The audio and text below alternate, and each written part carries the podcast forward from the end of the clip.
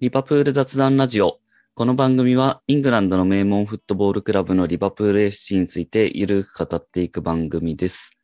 Apple Podcast、Spotify で聞いている方はフォローボタン、YouTube で聞いている方はチャンネル登録よろしくお願いします。LSC ラボの拓也です。今回は伊達さんと一緒にお送りしていきます。よろしくお願いします。よろしくお願いします。えー今回は少し前にリバプールの来シーズンのユニフォームが発表されたので、うんまあその辺触れつつ、まあちょっと雑談していこうかなっていう感じです。はい。で、早速ですけど、新しいユニフォーム。うん。はい。これはだいぶ前からリークされてたものと同じだった感じですかね。そうですね。寸分たがわず同じで したね。寸分たがわず。いろいろ出てましたよね。なんかそうですね。まあ、てか今回、情報漏洩が激しすぎてびっくりしましたけど、え何でしたっけ韓国のサイトで。韓国のサイトで普通に買えるとか、なんかアマゾン、どっかの国のアマゾンで、ナイキの赤いシャツとして売られてたと か、いろいガバろ、ガバじゃないですそか。う、確定、 確定情報がこんなに出たこと初めてだなって感じでしたけど、まあ、案の定そのままでしたね。そうですね。はい。どうですか印象は。あ、でも僕、これナイキに求めてたようなデザインですね。うん。はいはい。まあ、あとちょっと意外だったのは、オーセンティックだとこう、えー表面にちょっと模様っていうんですかね、入ってますよね。うんうん。網網な感じ。まあ、ちょっとうん大げさに言うと鎖片びらみたいでかっこいいなとは思いますけど、はいはい。まあ、逆にレプリカだとこれがなくて、ちょっとダサくならないのかなっていうのは実物見てみたいなっていう気持ちが今大きいですね。ああ、そうですね。今までも結構そのオーセンティックと、うん。えっ、と、レプリカですかね。で、うんまあその材質と表面のそのなんか、ちんょっとデコボコした感じとか、うんうんその辺違ってたと思うんですけど、うんうん今回のってまあ、めっちゃシンプルだから、余計にその、えーレプリカの方が何もないとシンプルさが際立つなっていう、そういうことですよね。そうです、そうです。はい。確かに。それはあるかも。なんか、うんペタッとしてると本当に、何でしたっけさっきの赤の T シャツでしたっけあ そうですね。になっちゃう。なりかねないっていうことですうんね。。 まあ確かに実物ちょっとそういう意味では気になりますね。うん。まあでもこの、ほ、本当にさっき言った通り、もうシンプルって感じですよね。そうですね。もう初めからこういう勝負をしてほしかったんですけど ね。個人的には。なるほど。うん。僕が他のチームで見てきたナイキでいいなって思ってたのって、うん、本当にこういうスタイルだったので、シンプルな。まあ、例で挙げるとバルセロナだったりとか、うんえーあんま上げたくないですけど、マンチェスター・ユナイテッドもナイキの頃はシンプルなのがまあ良かった印象だったんで、うん。うん。まあこの2シーズンちょっと、まあ流行りなのかもしれないんですけど、ジムでワークアウトする派手なビビットのおしゃれ着みたいな感じがあったんで、まあそれよりは個人的には好印象ですね。うんうん。まあなんか、ツイッターとか見てても、好意的な印象なのかなって、皆さん,、うんうんあの、こういうのでいいんだよ、みたいな。うん。うんうん。そうですね。よくそう見でかすけたね。なっていう。はい。うん。いや、まさにそうだと思ってます、僕も。こういうのでいいんだよって。そうですね。いやー、でも本当に、これ以上ないぐらいシンプルですよね。 うん。そうですね。まあちょっと背中の部分の、なんて言うんですかね。このうん。ブーメランみたいな形の切り返し。はい。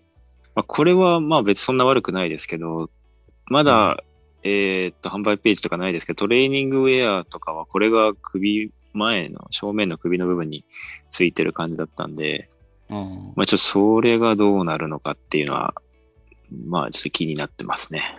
うんうん。色も結構その、まあ写真とか映像によってっていうのもありますけど、結構濃いうん赤ですよね。そうですね。まあそれはうん最近の流れですよね。うん、そうですね。割と、うん。その辺はなんかいいなっていううん。これそこも好きですね。。うん。だいぶ、その、ずらーっと過去のやつも、えー見てたんですけど、ここまでシンプルなのは、結構イスタンブールの時ぐらいまで遡るかなっていうんううんなるほど。感じもしますね。うん。そうかもしれないですね。白とかのなんか襟のところにこう白い線が入ってたりとか、うん。そういうのは結構ありましたけど、うんうんうん。これはなんかそういうのすらないですもんね。確かに。確かに正面は、あの、赤一色ですもんね。うん。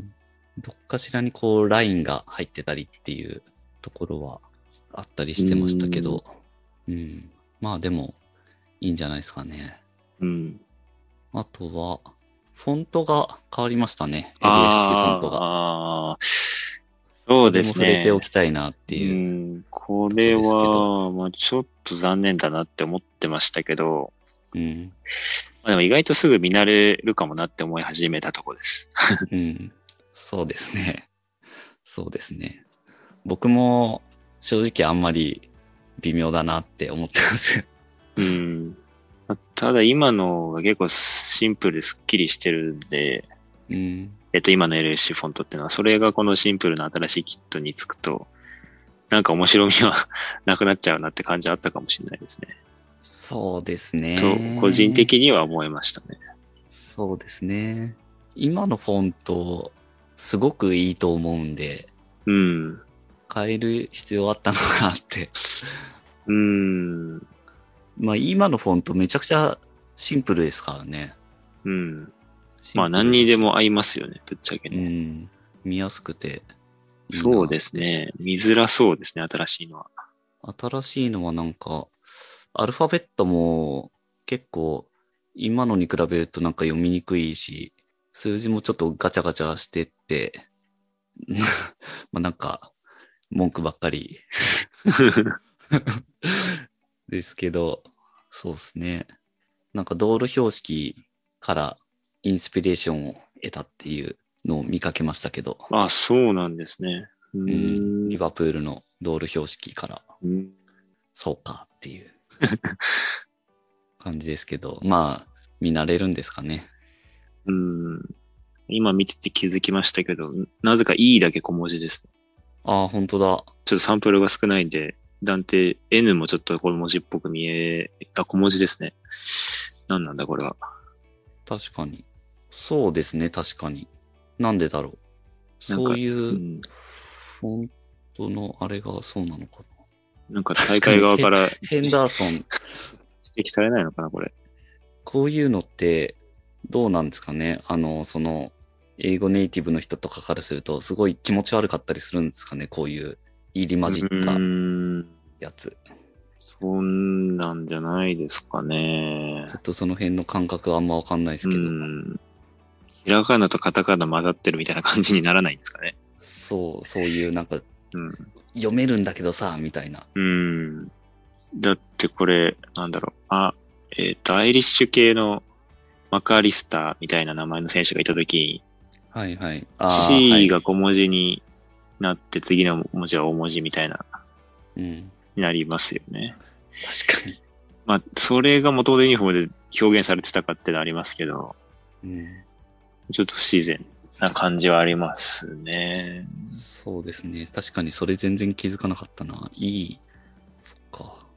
まあ、ちょっと前のニューバランスの時、あの、新しいユニフォームが出る時のキャッチフレーズ、なぜかいいだけ小文字みたいなのがあったんですけど、あーそれ、ありましたそね。れの、まさかの続編かと思いましたけど、N も小文字でしたね。続編。それ、なんかあるんですかね、その意味 が。いや、ちょっと完全に適当に言ってるだけですけどね。いやー、まあ他のいいだけなのか。う N ん N もちょっとどっちなんだろうって感じですよね。うん。なんなんですかね。うん。あなんかまあ見慣れると思ってましたけど、この不整合性がちょっと気になり始めました。そうですね。まあ、若干黄色が入ってるのとか面白いなと思いますけどね。うんうん。ちょっと、うーん。まあでも確かに、まあでもこれはナイキが考えてるわけじゃなくて、リバプールが考えてるわけだと思うんで、うんうん、どうなんですかね。新時代到来を表現したかったんですかね。このカクカクしたやつで。新しいフォントに切り替えることで。はいはいはい。そうです確かに、ね。今のリバプールフォントめちゃくちゃ気に入ってるので、残念ではありますけどね。今のいいですよね。僕はなんかもうこれくらいオーソドックスなやつがいいなっていうのが、なんか、うんちょっと今回のガチャガチャしてるなっていう。うん。まあでもすごく遠目で見るといいのかもっていうのはちょっと思ってますけど、あーすごくこうちっちゃく 見えると。まあ、若干デジタル文字っぽいうんレトロな感じは面白いなとは思いますけど、そうですね。だったらアルファベットの方をもうちょっとデジタル文字っぽくしてもよかったかなとは思いますね。そうですね。うん。まあでもやっぱ N が小文字なのちょっと気になり始めちゃいました。何なんだろうこれ。はいはい。これ南野の N も小文字になっちゃうわけですもんね。確かに。不思議だ。まあ、いずれにせよ実物を見てみたいですね。そうですね。うん。それが楽しみです。はい。多分、あの、鴨モさんとか、割かし早くお店に並ぶと思うので、うん、うん。要チェックですね。そうですね。あとは、セカンドとサードはまだ発表されてないですけど、うん。まあ、リークは出てますよね。確か、どっちがどっちだったかな。セカンドがなんかすごい白い、白くて、はいはい。マーブルチョコみたいな柄のやつかな。あー、あー、これは結構好きかもな。うん、どうなんだろう。白地はいいなと思ってましたね。これ、でもナイキのロゴ、あの、文字が一緒のにしてほしいな。ナイキって、アルファベットが入ってるナイキのロゴになってくれたらいいんだけどな。まあ、これは、なんか、今っぽいんですかね。こういう柄は。ううんん。そうですね。うん、今風な感じ。ちょっと表現が稚拙ですけど。そうですね。柄物、大きく柄を取り入れる感じは、なんか、うん。最近のトレンドっぽく感じますね。去年のセカンドとかも、うん。あの、そうすでごいガラガラ。ラガラしてましたけど。はい。うんまあでも、あれより着やすそうな感じですね。そうですね。まあ、これはでも、全然いいですよね。うん。白地、そろそろ欲しいなって思ってたんで、ありですうんね。、うん、うん。サードは出てるんでしたっけあーまあ似たような感じですね。この黒い。そうですよねですね。はい。はいはい。これも、ちょっと実物見てみないとって感じですよね。ですね。うん、すごいかっこよく映ってるようなリーグ画像もあったんで、なんていうんですかね。な かっこよくって、どうかっこいいんだって感じですけど、こう、結構ゴテゴテした黒っうんうん。うん、うん。なんていうんだろう、あの、スパイダーマンの黒いやつみた いな、ベノ、ベノム、ベノムじゃないか。スパイダーマンの黒いやつみたいな画像出てたんで、あれはすごい高高評価だった感じですね、ツイッターう。ん、うん。こまあの辺くも、柄が、そのオーセンティックとレプリカで、どういう質感なのかっていうのがちょっと気になるあーな。確かに。でも、うん。柄物は、なんていうか、生地がしっかりして、分厚い方がなんかいい気が勝手にしてますね。こうん。う、薄くて、紐じゃないですけど、でこぼこしてると柄と被っちゃう感じがうん。あるんで、確かに。まあ、これが、どうかっていうのもわかんないですけどね。まだリークだから。そうですね。うん、全く違う可能性もなくはないので。うんうん。ですね。まあでもこのリーク通りだと赤、白、黒みたいな感じですかうね。んうんうん。まあ結構無難な感じになってきましたね。そうですね。あの、プレミア優勝した1920シーズンは赤、白、黒でしたね。ああ、そうですね。確かに。赤で、えーっと、セカンドはあの白に模様が縦に入ってるやつで、サードがあのミント、そうでミすね。ントっぽいやつ。はいはいはい。これネームの色を何色取り入れるか気になりますね。白だったらネームは黒にしてほしいし、うん。えーっと、黒のサードはネームは赤にしてほしいですね。ああ、なるほど。確かに。統一感的には。その1920の白いさセカンドユニフォームはネームが赤でなんかすごい派手だったんで、赤でしたね。はい。という、まあでもこのデザインだったら黒じゃないかなって気がしますうけど。ん、そうですね。うんこれ LFC フォントも色は複数展開されますよね、きっとね。それも楽しみだな。確かに。そうですね。違う色だとまた違った印象になるのかな。うん。そうですね。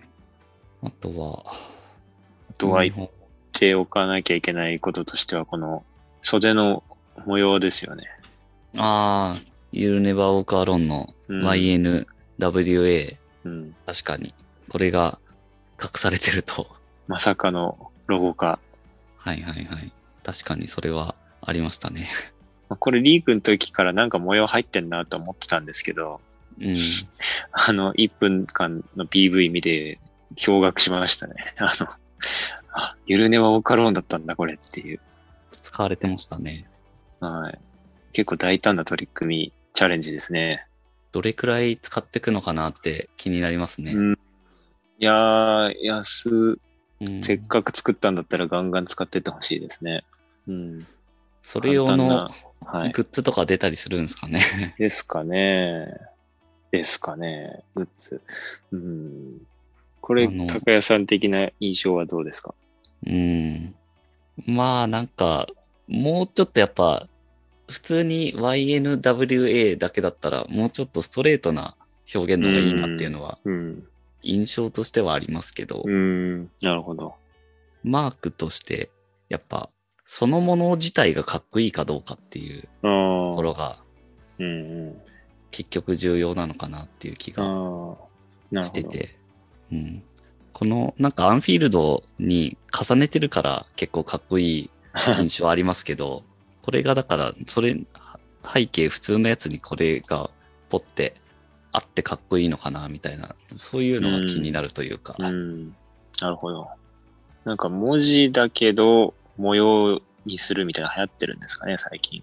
まあ、ロゴ系でよくありがちといえばそうではあありあ、まあますそけど、うね。ですね。うん。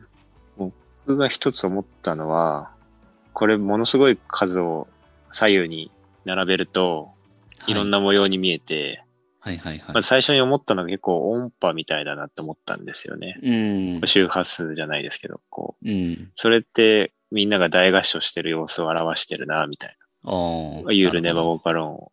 で、しかもまはいはあい一つだけだとそれが表せないけど、たくさん集まるとそう見えるみたいなのは、なんかう、んえーアンフィールドじゃないですけど、リバプールのファンの声の大きさを表してるなっていうのが、まあちょっと感じたのと、あうんうと、んこれ、羅列するとその DNA の二重らせん構造にも見えて、ああ。この間のスパーズ戦の試合の電、えーなんていうんですかね、そのピッチサイドの広告にも出てましたけど、うん。たくさん並ぶとそういう風に見えて、まあ、みんなの DNA に埋まってる、えー、ユエルネバオーカロンの魂みたいなのを表現してるのかなって思って、今、LFC リテールのインスタグラムを見たら、まさにそういうことが書いてあったんで、やっぱそこを意識してるのかなっていうのは、おーなるほど。あのーそうですね。That's You Will Never Walk Alone DNA runs through everything and everyone って書いてあったんで、ああ、やっぱ DNA。うん、そこら辺は意識してるのかなっていうのはちょっと、まあ説明しなきゃわからないあれってのは良くないですけど、 まああの、個人的には結構よくできてるなっていう部分はありますね。見栄えとしていいかどうかは置いといて、考えられてる部分はあるなっていうなるほど。印象確でかすね。に、うん。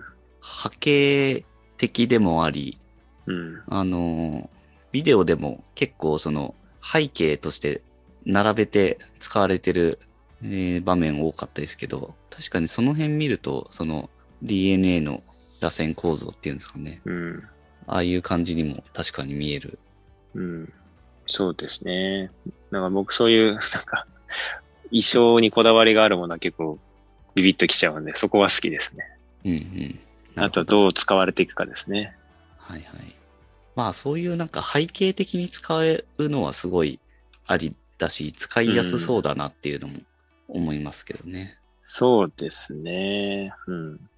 これを前面に押し出した服とか、カバンとかどうなのってのは思いますけど。うん。そうですね。グッズ展開気になりますよね。どこまでやるのか気になりまな、すねみたいな。うん。まあだからユニフォームの袖に入ってるとかいうのは結構好きなので、うんうんだからトレーニングウェアとかにして も、柄、前面にこの柄が実は入ってるとか、うん。サブのポイントとして使われてるんだったらいいかなって感じですね。そうですね。サブのそういう、実はここに入ってますみたいなうん。感じで、それが、そのリバプールのゆるネバの DNA なんですみうたんいな、うん。そういう使い方とかはなんかいいですよね。そうですね。もともと説明しないとわかんないので、置く場所も説明してわかる方がなんかいい感じしますね。こうう、ん実はここに入ってて、それはこういう背景なんだよってつ、その、まあいずれにせよ説明つくっていうか、うん。気になった人はそこまでたどり着ける情報っていうのはいいですよね。うんうん、そうですね。まあ見方によっては知らなくてもその割とずらーって並べると柄だけでも結構うん。映える感じはありますしね。うん、そうですね。うん。まあ単体でどうかはさておき。そうですね。はい。まあ、これも、リバプールが考えたのか、ナイキが考えたのかっていうのは気になりますね。ああ、確かに。ナイキなのかなこれはナイキなんじゃないかな。うん。今シーズンだけの PR 用だったらちょっと嫌だなって思いますね。ああ、その可能性もありますよね。まあ、高そうですけど、その可能性の方が。 まあだから、これが、その、セカンド、サードには、どっかしらに入ってくるかもしれないけど、うん。今後のその、ユニフォーム系以外のところで、どこで登場してくるかみたいなうん。感じですかね。そうですね。その、グラフィックとか含めうて。ん、うん。うん。でも、You l Never Walk Alone はすごい重たすぎるスローガンなので、そうですあねん。まり安遣いはしてほしくないですね。うん、軽々と。そう。だかなんらかそういうのあったねって、うん、後々言う感じになってほしくないですよね。そうですね。ロゴ化したんだったら使い倒してほしいですね。末永く確か。に。そうですね。まあ、だからそこは早くも再来年への楽しみが生まれました。確か に。 2324シーズン使うんだろうなっていう。うん。ですね。そうですね。あとは、なんかありますかね。うん、まあ、ユニフォーム、来季のユニフォーム以外の話で言うと、今、えっ、と、オンラインストアでは結構珍しいものが出ているタイミングというか、あの、み、他にも2つコンペティションが決勝まで行ってるので、CL とうん FA カップそれぞれ決勝用のいろんなグッズが出てますよね。そうですね。確かに確かに。結構買ってますか。いや、えっ、と、抑えたいなと思い つつ、FA カップの決勝の、あの、なんていうんですか、マッチでディテールが入ったユニフォームは発注しましたね。もう今買えなくなっちゃってるんですけど、ああ。あとは CL、まあ、CL は結構 UEFA さんがたくさん商品作るんで、両クラブのクレストが入ってる T シャツとか、パーカーとか、いろいろ出てますけど、まあ、それもね、盛り上がるにはいいかなと思いますね。僕はうん手出さないですけど。 その辺、そうですね。いろいろ。優勝したら優勝したで、記念グッズも出るし、みたいな。そうですね。そっちに投資したいですね。ですね。うん。あとは FA カップのマッチデープログラムの表紙がすごいおしゃれで、ああ、なんかレトロな。そうですね。あの、僕がユニフォーム発注するタイミングで迷ったんですけど、その時は表紙がまだ出てなかったんで、うん買わなかったんですけど、ちょっと後悔というか、うんうん一緒に買っとけばよかったなって思うぐらい。まあ、あの、大会が150周年なので、なんか、昔のユニフォームっぽいのを着てるアスピリクエタとヘンダーソンみたいな。うんうんこれは結構味があるテイストでいいですね。味があるし、まあ、青と赤で、うん。なんかいいですよね。映えますよね。お互いファース映えト。うん。カラバーの時はすごいなんかイラストの感ああ、 そうですじね。。 そうでした、そうでした。なので、うん、結構今、気になる、そういうグッズ周りが多くて、あとは結構ファンメディア、ファンサイト、ファングループたくさんあるんですけど、うんうん CL 決勝パリ決まって、T シャツめっちゃ出してて、ああ、はいはい。それがね、センス良くて気になるんですよね。うんうんうん。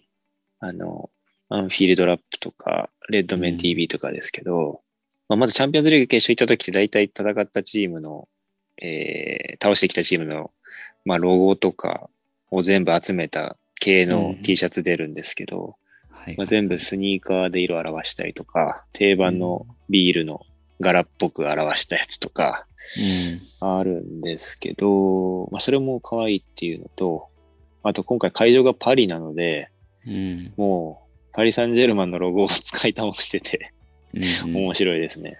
そうですよね。やっぱエッフェル塔とか、そうですやっね。ぱパリって感じうの、ーん。もうそれがなんかもう象徴っていうか、うん。すぐわかりますもんね、パリって。このパリ・サンジェルマンってこう普段からアパレルへの浸透具合すごいなって思ってたんですけど、うんやっぱり現地の人たちも使いたくてしょうがなかったのかなって思いますね。 もうたくさんあるので、この PSG パロディの。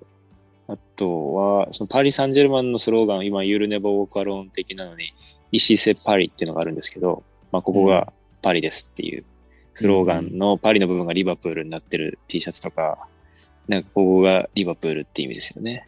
まあ、This is Anfield みたいにも読めますけど、はい。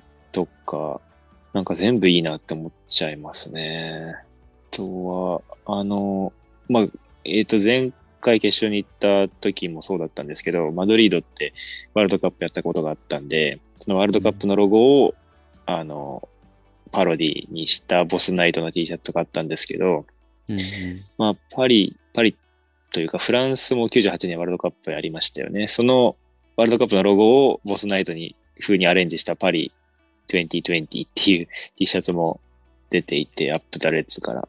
うんこれもいいなってちょっと思ってますね。なるほど。忙しいですね。だいぶ。忙しいですね。 ちょっとね、やっぱりこのファンの人たちのパロディセンスに圧倒されてますね、今。 センスいいっすよね、本当うに。ーん。まあなので公式からもいっぱい出るし、いそとうこなからんもですよね出るし。勝ったらまた増えると思うので。勝ったら増えますよね。勝ったら増えるし、もう勝ったら自動的に財布の紐が緩みますし。 そうですね。ちょっとな、やっぱ、貯めとかないとっていうのはありますね。 その時の。そうなんですよね。だから、ちょっと今、新ユニフォームに踊らされてる場合じゃないんですよね、マジで。そうですね。うんまあ、セカンドもまた出てきますから。そうですね。いろいろ次から次へと。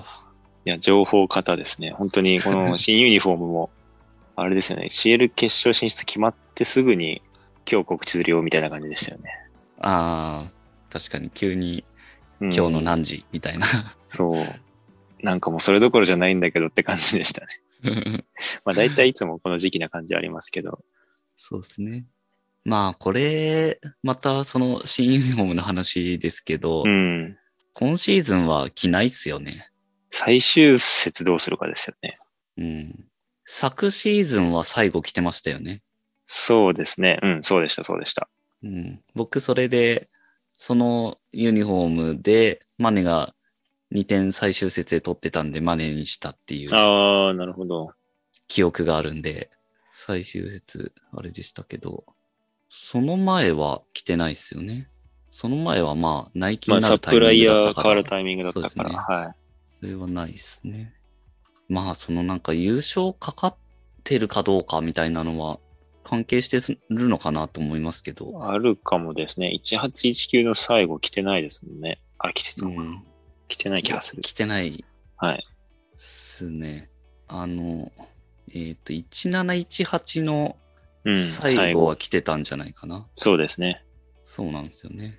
まあ、あの、個人的には、あれ、あんま好きじゃないんで、うん。うん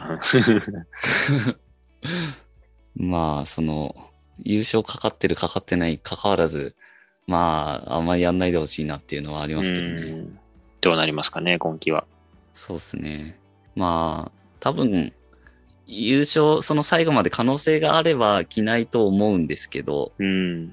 着ないと思うんですけど、もしその、もう可能性が断たれた状態で最終節になっちゃったらどうなるのかなみたいなのもありますよね。あーうん。そうですね。そんなフレキシブルに対応していくのかってところも含めて気になりますね。確かに。特になんか、えーっと、開幕するときにリーグに提出するんですよね。このユニフォームでやりますって。うん。だから、クラブワールドカップ優勝した時に、そのクラブワールドカップ優勝パッチをつけられませんみたいな話あったと思うんですけど、うんうん。そんな厳しいこと言うのにユニフォームは 認めちゃうんだなっていうのはちょっと疑問でしたね、最近。